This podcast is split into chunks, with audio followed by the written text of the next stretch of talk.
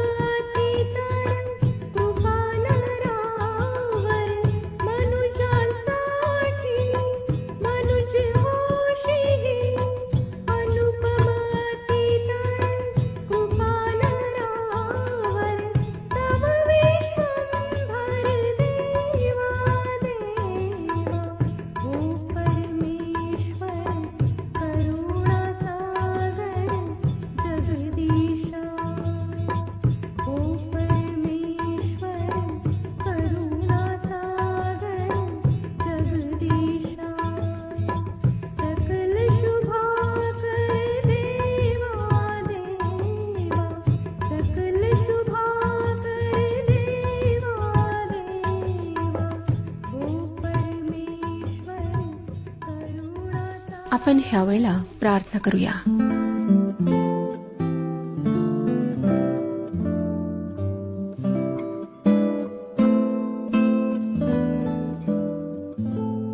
सर्वसमर्थ जिवंत परमेश्वर पित्या तुझ्या पवित्र आणि पराक्रमी नावाला शतशः धन्यवाद देत आम्ही तुझ्या समक्ष येत आहोत.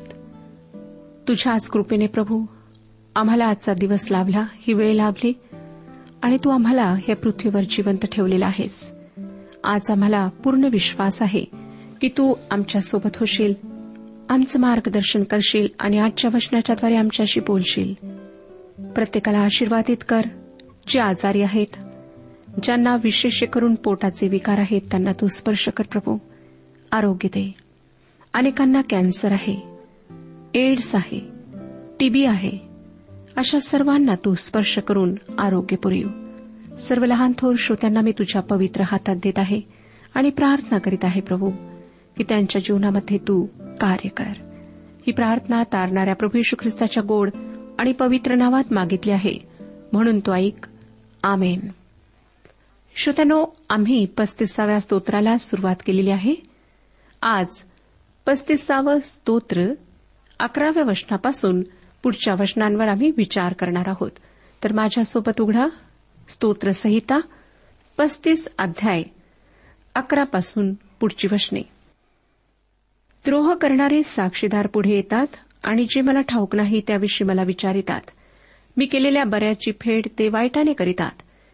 माझा जीव निराधार झाला आहे. मी तर त्यांच्या आजारात गोणताट नेसत असे. मी उपास करून आपल्या जीवाला क्लेश देत असे. माझी प्रार्थना माझ्या पदरी परत आली. तो जणू काय माझा मित्र माझा भाऊ आहे असे समजून मी त्यांच्याशी वागलो. आईसाठी शोक करणाऱ्यासारखा सुतकी पेहरावाने मी मान खाली घालून हिंडलो. मी लंगडलो तेव्हा त्यांना आनंद झाला. ते एकत्र जमले ते अधम मला नकळत माझ्या विरुद्ध एकत्र जमले. त्यांनी माझी निंदा एकसारखी चालविली. जेवणाला नावे ठेवणाऱ्या अधर्म्यांप्रमाणे त्यांनी माझ्यावर दात ओठ खाल्ले. श्रोतनो अशी परिस्थिती आमच्या जीवनात सुद्धा येते. ज्या लोकांची आम्ही अगदी शुद्ध निर्मळ मनाने मदत करतो ज्यांना आम्ही आपलं समजतो तेच लोक पुष्कळदा आमच्या विरुद्धात उठतात. आमच्याविषयी वाटेल तसे बोलतात. आम्हाला वाटतं की ते आमच्यासोबत आहेत ते आमचे मित्र आहेत. परंतु जेव्हा आमच्यावर संकटाची परिस्थिती येते आमच्या जीवनात कठीण प्रसंग येतात तेव्हा ते अगदी वेगळ्या प्रकारे आमच्याशी वागतात. जेव्हा आमचं वाईट होतं आमची हानी होते तेव्हा त्यांना आनंद होतो. आणि ते आमच्या विरुद्ध एकत्र येतात. हाच दाविदाचा अनुभव होता आणि तोच तो ह्या ठिकाणी सांगत आहे. त्या काळात दरबारामध्ये विनोद करणारे हुजरे असत ते पगारी नोकर असत आणि भोजनाच्या वेळेस पाहुण्यांची करमणूक करण्याचे त्यांचे काम होते. आणि या ठिकाणी आपल्याला समजतं की दाविदाच्या सध्याच्या भटकंतीवरून ते दाविदाची सुद्धा थट्टा मस्करी करीत होते. त्यांनी कदाचित म्हटले असेल की तो गोल्यासारख्या महाकाय पुरुषाला घाबरला नाही त्याला ठार करू शकला परंतु आता शौलाला घाबरतो आहे. आज आमच्या समाजामध्ये असे थट्टाखोर लोक आढळतात. त्यांना कोणतीही गोष्ट सरळ दिसत नाही. प्रत्येक गोष्टीविषयी थट्टा करून तिला तुच्छ लेखण्याचा त्यांचा प्रयत्न असतो. त्यांना वाटतं की असं करून ते स्वतःचे शहाणपण सिद्ध करीत आहेत. परंतु खरी गोष्ट ही आहे की असे करून ते स्वतःचा नीचपणाच प्रदर्शित करतात. आमच्या मंडळांमध्ये सुद्धा असे लोक आहेत. अशा लोकांना मंडळीमध्ये स्थान असायला नको कारण मंडळी ख्रिस्ताची वधू आहे आणि तिची साक्ष बिघडविण्याचा हे लोक प्रयत्न करतात. हे लोक देवाच्या लोकांची चेष्टा करतात. ते देवाच्या लोकांविषयी लबाड बोलतात. जरी नीतिमान लोकांना नेहमीच छळ व थट्टा सहन करावी लागते आणि त्यांच्याकडे पाहून शत्रू हसतात तरीही आम्ही हे ध्यानात ठेवायला हवे की सरते शेवटी नीतिमानांची सुटका होतेच आणि देवाच्या योग घातलेल्या राज्यामध्ये नीतिमान लोकांना वाटा असणार आहे. सतरापासून अठ्ठावीस वचनांमध्ये दावीद म्हणतो की मी मोठ्या मंडळीत मी तुझे उपकार स्मरण करीन. बलिष्ठ लोकांमध्ये मी तुझे स्तवन करीन. त्याला माहीत होतं की जरी हे लोक माझ्या विरुद्धात आहेत जरी हे माझी थट्टा मस्करी करीत आहेत तरी परमेश्वर माझ्या सोबत आहे. तो मला सोडणार नाही. म्हणून तेविसाव्या वचनात तो म्हणतो हे माझ्या देवा हे माझ्या प्रभू माझा न्याय निवाडा व माझ्यासाठी वाद करावा म्हणून उठ. जागृत हो. हे परमेश्वरा माझ्या देवा आपल्या नीतीने माझा न्याय निवाडा कर. ते माझ्या विरुद्ध हर्ष न करोत. आहा हा आमच्या मनासारखे झाले असे ते आपल्या मनात न म्हणत. आम्ही त्याला गिळून टाकेले असे ते न म्हणत. माझ्या अहितामुळे आनंद करणारे सर्व एकदम लज्जित व फजित होत. माझ्यापुढे तोरा मिरविणारे लज्जा व फजिती ह्यांनी व्याप्त होत. माझ्या न्याय पक्षाला अनुकूल असणारे उत्साह व हर्ष पावत. आपल्या सेवकाच्या कल्याणाने आनंद पावणाऱ्या परमेश्वराचे गौरव हो असे ते सतत म्हणत. माझी जीभ तुझी न्यायपरायणता गुणगुणत राहील व तुझे स्तवन दिवसभर करेल. अशा परिस्थितीत सुद्धा दावेदाचा आपल्या परमेश्वरावर पूर्ण विश्वास होता आणि त्याला पूर्ण खात्री होती की तोच त्याच्या बाजूने लढणार आहे. आणि म्हणून तो म्हणतो की माझी जीभ तुझी न्यायपरायणता गुणगुणत राहील व तुझे स्तवन दिवसभर करील. आता आपण छत्तीसाव्या स्तोत्राचा अभ्यास सुरू करीत आहोत. या स्तोत्रामध्ये दुष्ट लोकांचे चित्र रेखाटलेले आहे. हे स्तोत्र दुष्ट अशा मानविरुद्धयाचे चित्र आहे. तुमचा कदाचित या गोष्टीवर विश्वास बसणार नाही परंतु प्रत्येक मानविरुद्ध दुष्ट आहे. हिरमयाचे पुस्तक सतरावा अध्याय नववचन आम्हाला सांगतं हृदय सर्वात कपटी आहे. ते असाध्य रोगाने ग्रस्त आहे. त्याचा भेद कोणास समजतो? परंतु या रोगट हृदयासाठी प्रभू परमेश्वराजवळ उपाय योजना आहे. छत्तीसावे स्तोत्र पहिले वचन वाचूया. दुर्जनांच्या मनातून अधर्माचा ध्वनी निघत असतो. त्याच्या डोळ्यापुढे देवाचे भय नाही. ही मनातली अधर्माची वाणी काय आहे? ती वाणी म्हणजे प्रत्येक मानवाला प्राप्त झालेले आदामापासून असलेले पापी हृदय होय. तो जुना स्वभाव होय. प्रभू यशू ख्रिस्ताने मत्ते कृष्णवर्तमान पंधरावाध्याय एकोणीसाव्या वचनामध्ये म्हटले अंतकरणातून दुष्ट कल्पना खून व्यभिचार जारकर्मे चोऱ्या खोट्या साक्षी शिव्यागाळी ही निघतात. मानवी हृदयातून अतिशय किळसवाण्या गोष्टी बाहेर पडतात. आणि वचन आम्हाला सांगतं की त्यांच्या डोळ्यापुढे देवाचे भय नाही. हे वचन पौलाने रोमकरास लिहिलेल्या पत्राच्या तिसऱ्या अध्यायातील अठराव्या वचनात वापरलेले आहे. हे दुष्टाचे प्रगटीकरण होय. मानवाच्या जुन्या स्वभावाची मानवजातीवर पकड आहे. जे लोक म्हणतात की तुमची ससद विवेकबुद्धी तुमची मार्गदर्शक बनो त्यांना मी म्हणेन की तुमची ससद विवेकबुद्धी तुमची मार्गदर्शक होऊ शकत नाही. पवित्र आत्मा तुमचा मार्गदर्शक होऊ शकतो. त्यालाच तुम्ही आपला मार्गदर्शक होऊ द्या. तुमची ससद विवेकबुद्धी तुम्ही काही वाईट कृत्य केले तर ते केल्यानंतर त्याविषयी तुम्हाला टोचणी लावेल. छत्तीसावे स्तोत्र दुसरे वचन पहा काय सांगते. आपले पाप उघडकीस येणार नाही त्याचा कोणी तिटकारा करणार नाही अशी तो आपल्या मनाची समजूत करून घेतो.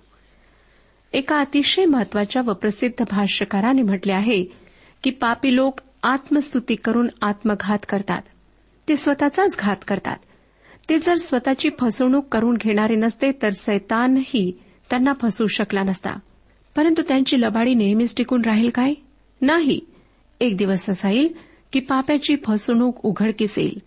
ती घृणास्पद अशी नजरेस येईल. मला वाटतं की जे पापामध्ये हरवलेले आहेत त्यांना सर्व काळ त्यांच्या जुन्या पापी स्वभावाबरोबरच राहावे लागेल आणि त्याचा तिरस्कार करायला ते शिकतील. आणि त्यामुळे त्यांच्या नरक यातना अधिक दाहक बनतील.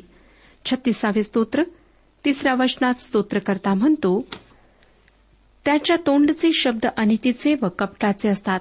त्याने सुबुद्धी व सद्वर्तन ही टाकून दिले आहेत. होय श्रोत्यानो मानविरुद्ध हे कपटी असल्यामुळे त्याला सुबुद्धी व सद्वर्तन यांची गरज भासेनाशी होते. आणि आजच्या जगातल्या अत्याचारी व अनैतिक मानवाकडे पाहिले तर ही गोष्ट सहज लक्षात येईल चौथं वचन पहा. तो अंथरुणावर पडल्या पडल्या अनितीच्या योजना करीतो. तो कुमार्ग धरून राहतो. वाईटाचा वीट मानित नाही.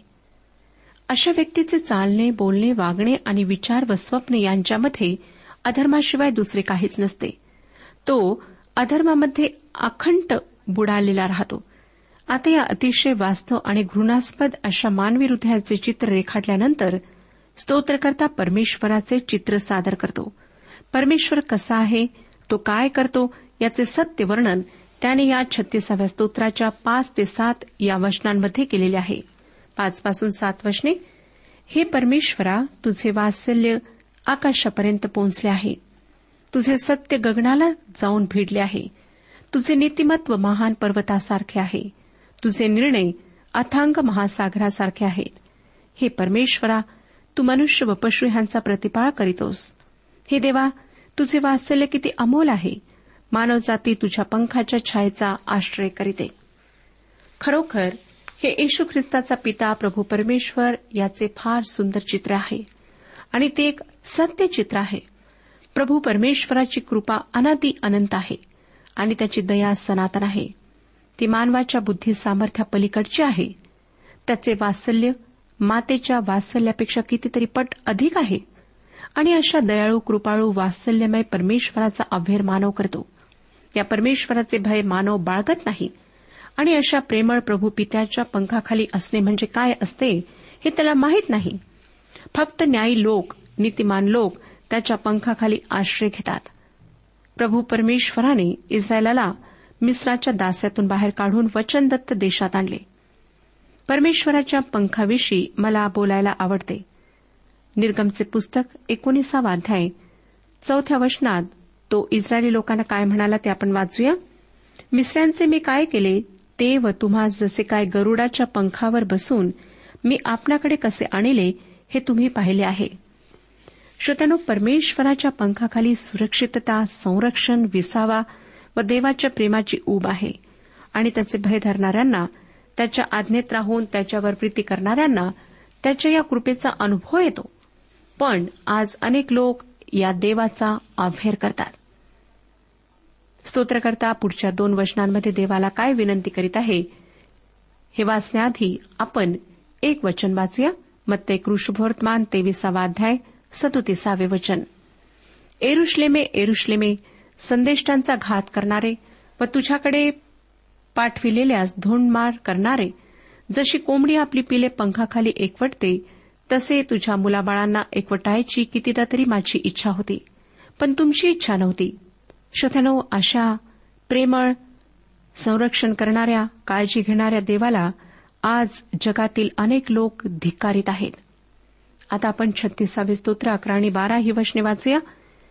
गर्विष्ठाचा पाय मला न तुडवो दुर्जनांचा हात मला हाकून न लावू. पहा दुष्कर्म करणारे तेथे पडले आहेत त्यांना लोटून दिले आहे त्यांच्याने उठवणार नाही. दावीद प्रार्थना करीत आहे की परमेश्वराने त्याच्यावर सतत अनुग्रह करावा आणि गर्विष्ठांच्या हाती त्याला कधी पडू देऊ नये. आज विश्वासणाऱ्यांची हीच प्रार्थना असायला हवी. आज दुष्कर्मी आपल्याच इच्छेने चालत असतील परंतु एक दिवस परमेश्वर त्यांचा न्याय केल्याशिवाय राहणार नाही. आणि त्यावेळेस येशू ख्रिस्ताचा तारणारा म्हणून स्वीकार करणारे लोक देवाच्या पंखाखाली सुरक्षित असतील. आता श्रोत्यानो आपण सदतीसाव्या स्तोत्राला सुरुवात करीत आहोत. चौतीस पस्तीस छत्तीस या स्तोत्रांचा अभ्यास आम्ही केला आणि त्यामध्ये आम्ही अनुक्रमे सुटकेमुळे केलेले स्तुतीगीत शत्रूंपासून सुटकेसाठी प्रार्थना आणि दुष्टाचे वर्णन या गोष्टी अभ्यासल्या. आता आपण पुढच्या स्तोत्रांचा अभ्यास करणार आहोत. सदतीसाव्या स्तोत्राच्या अभ्यासापासून आपण आज सुरुवात करूया. भावी आशीर्वादांविषयी अभिवचन ही या स्तोत्राची मध्यवर्ती कल्पना आहे. हे दाविदाने लिहिलेले स्तोत्र आहे ज्यात दाविदाचा अनुभव व्यक्त झालेला आहे. हे स्तोत्र देवाच्या लोकांना दिलासा देत आलेले स्तोत्र आहे. परंतु बऱ्याचदा लोक या स्तोत्राचा अयोग्य ठिकाणी उपयोग करतात. सदोतीसावे स्तोत्र पहिले दोन वचने आपण वाचूया. दुष्कर्म्यांवर जळफळू नको अन्याय करणाऱ्यांचा हेवा करू नको कारण ते गवताप्रमाणे लवकर कापले जातात. हिरवळीसारखे वाळून जातात. दुष्कर्म्यांची होणारी भरभराट पाहून दावीद अस्वस्थ झाला. श्रोत्यानो हा विषय त्र्याहत्तराव्या स्तोत्रामध्ये व जुन्या करारात इतरत्र हाताळण्यात आला आहे. दुष्कर्म्यांची भरभराट का होते? जुन्या करारामध्ये परमेश्वराने विश्वासणाऱ्यांना भौतिक आशीर्वादांचे अभिवचन दिले. आज विश्वासणाऱ्यांसाठी त्याने ते अभिवचन दिलेले नाही. कारण श्रोत्यानो आमची विश्वासणाऱ्यांची आशा सार्वकालिक जीवनामध्ये आहे स्वर्गामध्ये आहे. परंतु त्या काळातल्या इस्रायलची आशा या पृथ्वीवरच्या जीवनामध्ये होती. म्हणून त्या काळातला संवेदनशील माणूस आजूबाजूला दुष्कर्म्यांची भरभराट पाहून अस्वस्थ होणे साहजिक होते. दुष्कर्म्यांच्या शेतात भरपूर पीक आलेले त्याला दिसे परंतु नीतिमान माणूस अन्नधान्यासाठी तरसताना त्याला दिसे. आणि याचे कारण समजणे एक कठीण गोष्ट होती. त्र्याहत्तराव्या स्तोत्राचा रचनाकार आसाव याने जो निष्कर्ष काढला तोच निष्कर्ष दाविदानेही काढला. की शेवटी दुष्कर्म करणारे गवताप्रमाणे कापून टाकण्यात येतील. परमेश्वर या दुष्कर्म्यांना नष्ट करतो. आजही जेव्हा आम्ही आमच्या अवतीभोवती नजर टाकतो तेव्हा आम्हाला हीच गोष्ट आढळते की लबाडी करणारे लाच लुचपत करणारे ऐश्वर्यात जगतात. तर सचोटीने प्रामाणिकपणे जगणारे गरिबी व साधेपणात जगतात. यामुळे आम्ही विफल होणे साहजिक आहे. परंतु अशा वेळेस आम्ही जर परमेश्वर या परिस्थितीविषयी काय म्हणतो त्याकडे लक्ष पुरवले तर आमचे वैफल्य आमची अस्वस्थता दूर होईल. परमेश्वराला त्याच्या वेळेप्रमाणे आम्ही कार्य करू द्यायला हवे. तो ह्या सर्वांचे निर्मूलन करणार आहे. सदतीसावे स्तोत्र तिसरे आणि चौथे वचन वाचूया. परमेश्वरावर भाव ठेव व सदाचाराने वाग. देशात वस्ती करून रहा. इमानाने चाल. म्हणजे परमेश्वराच्या ठाई तुला आनंद होईल. तो तुझे मनोरथ पूर्ण करील. पृथ्वीवरील लोकांकरिता देवाने दिलेले अभिवचन होते. देवाने त्याच्या लोकांना म्हटले तुम्ही दुष्कर्म्यांची चिंता करू नका त्यांच्याकडे पाहू नका. मजवर भरोसा ठेवा. मी तुमची काळजी घेईन. पुढे तो त्यांना पाचव्या वचनात काय म्हणतो पहा? आपला जीवितक्रम परमेश्वरावर सोपून दे त्याच्यावर भाव ठेव म्हणजे तो तुझी कार्यसिद्धी करेल. श्रोत्यानो बऱ्याचदा जे आम्हाला आमच्या अवतीभोवती दिसते त्याकडे पाहून न दिसणाऱ्या परमेश्वरावर अविश्वास दाखविण्याकडे आमची प्रवृत्ती असते. परंतु परमेश्वर आम्हाला त्याच्यावर भाव ठेवायला सांगतो. इस्रायलांना दिलेले अभिवचन होते पण ते आम्हाला सुद्धा लागू पडते. तो तुमच्या कार्यावर व्यापारावर आशीर्वाद देईल किंवा नाही माहीत नाही परंतु आत्मिक रूपाने त्याने आम्हाला आधीच आशीर्वादित केले आहे. आणि आवश्यक असलेल्या सर्व आत्मिक आशीर्वादांचा वर्षाव तो आम्हावर करीत आहे करणार आहे. आम्हाला आमचा जीवितक्रम त्याच्या हाती सोपवून देण्याकरिता तो सांगतो. ही गोष्ट आपण कधी केली आहे काय? तुमचे सर्व निर्णय मग ते लहान असोत किंवा मोठे असोत तुम्ही देवाच्या हाती सोपवले आहेत काय? तो तुमचा मित्र आहे. तो तुमच्यावर प्रीती करतो. तो तुम्हाला वाचवू इच्छितो. परंतु तुम्ही आपले सर्व मार्ग त्याच्या हातात सोपविले पाहिजेत. जर तुम्ही तसे केले असेल तर तुम्हाला तुमच्या अनेक निर्णयांविषयी खेद करावा लागणार नाही. अनेक बाबींविषयी तुम्हाला आनंद प्राप्त होईल. आणि जितके तुम्ही देवाच्या वचनानुसार चालण्याचा प्रयत्न कराल तितके तुमचे मनोरथ पूर्ण होतील. प्रभू यशू ख्रिस्ताने आपल्या शिष्यांना योहान कृष्णभवर्तमान पंधरावाध्याय आणि सातव्या वचनात सांगितले. योहान कृष्णभवर्तमान पंधरावाध्याय सातवे वचन तुम्ही मजमध्ये राहिला व माझी वचने तुम्हामध्ये राहिली. तर जे काही तुम्हास पाहिजे असेल ते मागा म्हणजे ते तुम्हास प्राप्त होईल. श्रोत्यानो बऱ्याचदा आमचे मनोरथ सिद्धीस जात नाहीत. आमच्या प्रार्थनांना उत्तर मिळत नाही. कारण आम्ही आमचा जीवितक्रम परमेश्वरावर सोपून देत नाही. त्याला आमच्या जीवनात प्रथम स्थान देत नाही. फक्त संकटाच्या वेळी आम्ही त्याला हाक मारतो व मदत मिळाल्यावर गरज सरो वैद्य मरो अशी आमची वृत्ती असते. त्याच्याकडे आम्ही फक्त स्वार्थासाठी जातो. याकोबाचे पत्र चौथा अध्याय तिसरे वचन यामध्ये पवित्र शास्त्र आम्हाला सांगते. याकोबाचे पत्र चौथा अध्याय तिसरे वचन. तुम्ही मागता परंतु तुम्हास मिळत नाही. कारण तुम्ही अयोग्य प्रकारे मागता म्हणजे आपल्या चैनीकरिता खर्चावे म्हणून मागता. देवाच्या वचनाप्रमाणे चालणे त्यावर भाव ठेवून आपला जीवितक्रम त्याच्यावर सोपून देणे यामुळे काय आशीर्वाद प्राप्त होईल ते तो सहाव्या वचनात सांगत आहे. तो तुझे नीतिमत्व प्रकाशासारखे तुझे न्यायत्व मध्यान्हासारखे प्रकट करील. किती सुंदर गोष्ट आहे ही श्रोतानो सर्व लोकांसमोर आमचे नीतिमत्व भर दुपारच्या सूर्यप्रकाशासारखे झळकेल. सातवे वचन वाचूया. परमेश्वराच्या अधीन होऊन स्वस्थ रहा. त्याची प्रतीक्षा शांतपणे करीत रहा. जो मनुष्य आपल्या मार्गाने उत्कर्ष पावतो जो मनुष्य दुष्ट संकल्प सिद्धीस नेतो त्याच्यावर जळफळू नको. श्रोत्यानो परमेश्वराच्या अधीन होऊन स्वस्थ राहणे शांतपणे त्याची प्रतीक्षा करणे या गोष्टी आम्हासाठी फार कठीण आहेत. कारण आम्ही आमच्याच बुद्धीने विचार करून निर्णय घ्यायला उतावळे बनतो. परमेश्वर उत्तराला विलंब लावत आहे व त्यामुळे परिस्थिती हाताबाहेर चालली आहे असे आपल्याला वाटते. म्हणून परमेश्वरला आपण काहीतरी करून मदत करावी अशी तीव्र इच्छा आम्हाला होते. परंतु श्रोत्यानो आम्ही हे विसरतो की परमेश्वराचे निर्णय अतिशय योग्य असतात. ते अचूक असतात आणि त्याला सर्व गोष्टींसाठी योग्य वेळ माहीत असते.